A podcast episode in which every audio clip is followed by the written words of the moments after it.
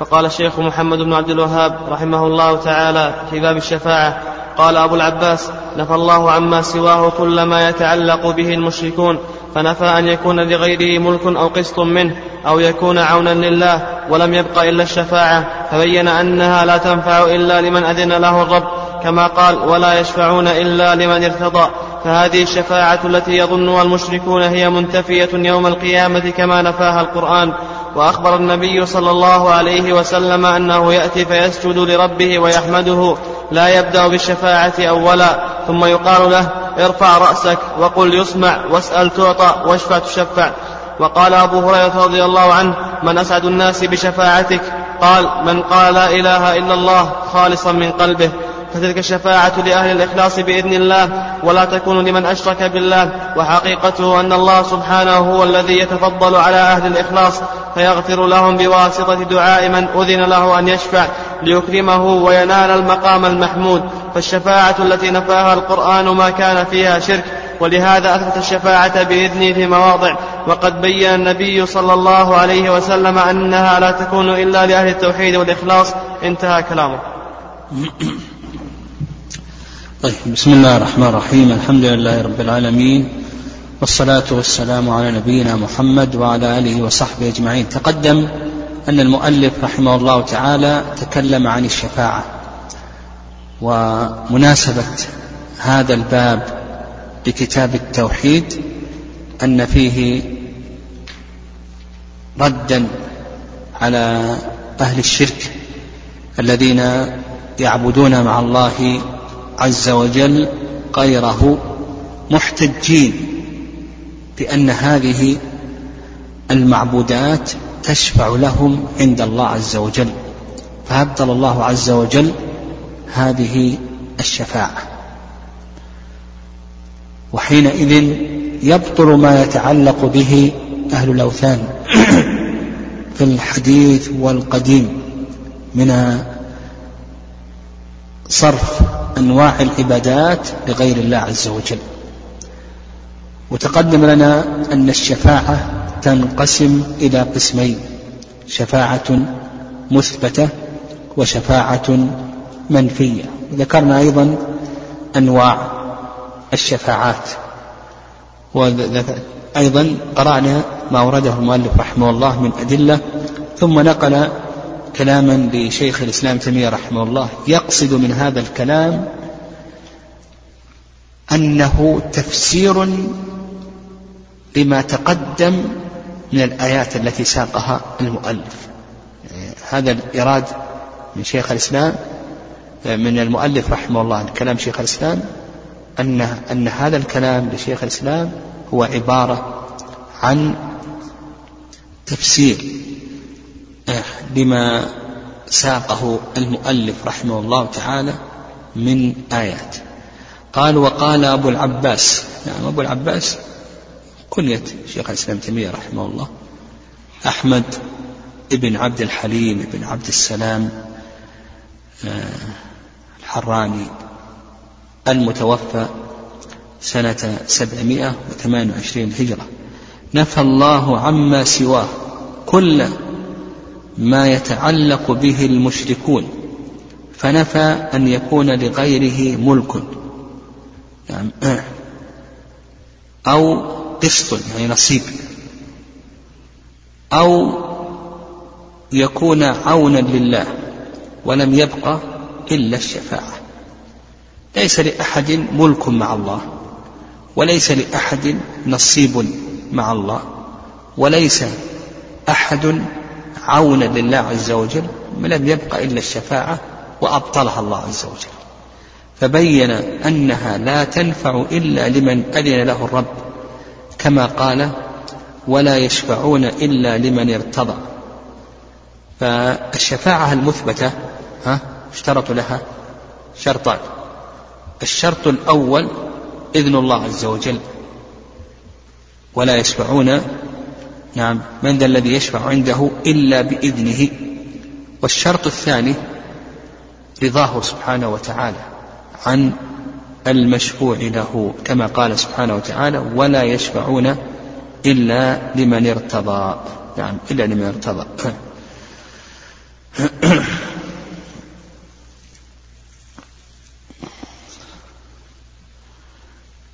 قال فبين أنها لا تنفع إلا لمن أذن له الرب كما قال ولا يشفع إلا لمن ترضى لمن ارتضى. فهذه الشفاعة التي يظنها المشركون هي منتفية يوم القيامة. يعني الشفاعة التي يظنها المشركون هي شفاعة آلهتهم لهم.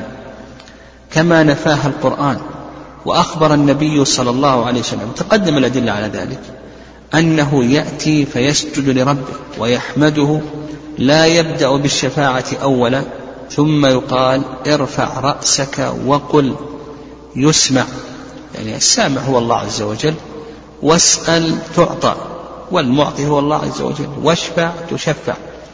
وقال أبو هريرة من أسعد الناس بشفاعتك؟ قال من قال لا إله إلا الله خالصا من قلبه. فتلك الشفاعة لأهل الإخلاص بإذن الله ولا تكون لمن أشرك بالله. نعم. الذي يشرك بالله عز وجل هذا ليس له نصيب من الشفاعة. وآلهته أيضا ليس لها نصيب من الشفاعة لأن هذه شفاعة نفاها القرآن كما ذكر شيخ الإسلام تيمية رحمه الله. وحقيقته أن الله سبحانه وتعالى هو الذي يتفضل على أهل الإخلاص فيغفر لهم بواسطة دعاء من أذن له أن يشفع ليكرمه وينال المقام المحمود. نعم. يعني قوله حقيقته يعني حقيقة الأمر في بيان الشفاعة الصحيحة لا كما يظنه المشركون. أن الله سبحانه هو الذي يتفضل على أهل الإخلاص فيغفر لهم أهل التوحيد يغفر لهم بواسطة دعاء من أذن له أن يشفع وهو النبي صلى الله عليه وسلم فإن النبي صلى الله عليه وسلم الله سبحانه وتعالى يأذن له بالشفاعة الكبرى ليكرمه تحصل له الكرامة.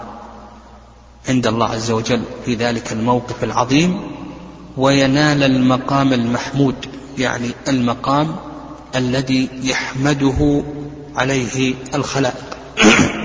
والنبي صلى الله عليه وسلم في يوم القيامة له مقامات يحمده عليها الخلائق. من هذه المقامات الشفاعة العظمى. فالشفاعة التي نفاها القرآن ما كان فيها الشرك ولهذا أشبه أثبت الشفاعة بإذنه في مواضع وقد بين النبي صلى الله عليه وسلم أنها لا تكون إلا لأهل التوحيد والإخلاص. انتهى كلام كلام. بين سلم أنها لا تكون لأهل التوحيد والإخلاص كما جاء في حديث أبي هريرة من أسعد الناس بشفاعتك؟ قال من قال لا إله إلا الله خالصا من قلبه فالخلاصة في هذا أن الشفاعة اسم شفاعة منفية وهي شفاعة نعم هذه المعبودات لعابديها نعم هذه شفاعة منفية وتقدم الأدلة على ذلك. نعم والقسم الثاني شفاعة مثبتة. نعم القسم الثاني شفاعة مثبتة. والشفاعة المثبتة تقدم أن ذكرنا شرطان. ذكرنا أنها أن لها شرطين. أن لها شرطين وهي الشفاعة لأهل التوحيد والإخلاص. والشافع هو نبينا محمد صلى الله عليه وسلم في الشفاعة العظمى. تقدم أيضا أن الشفاعات تنقسم إلى قسمين. منها ما هو خاص.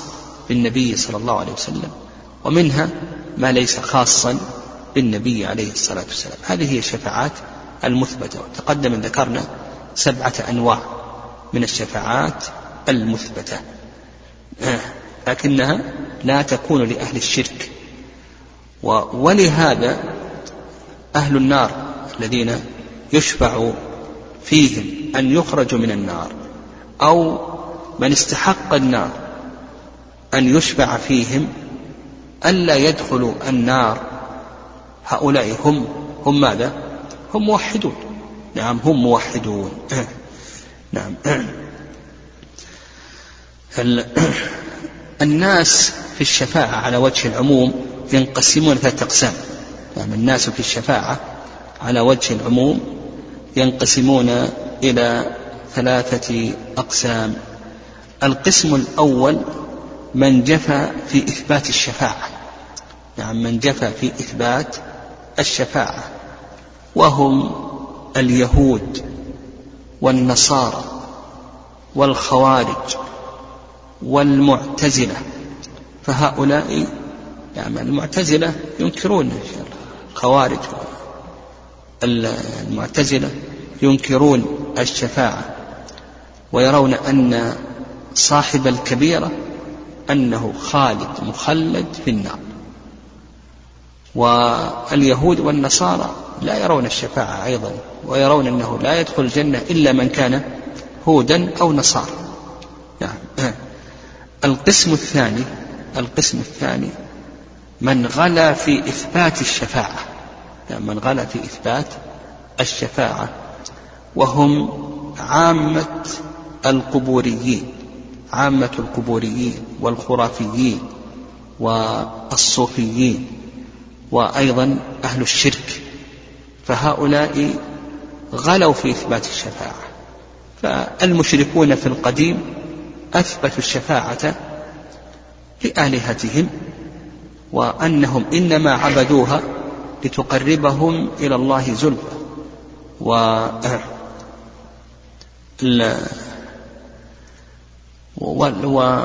والقبري والقبوريون والصوفية إلى آخره أثبتوا الشفاعة للأولياء والأضرحة إلى آخره.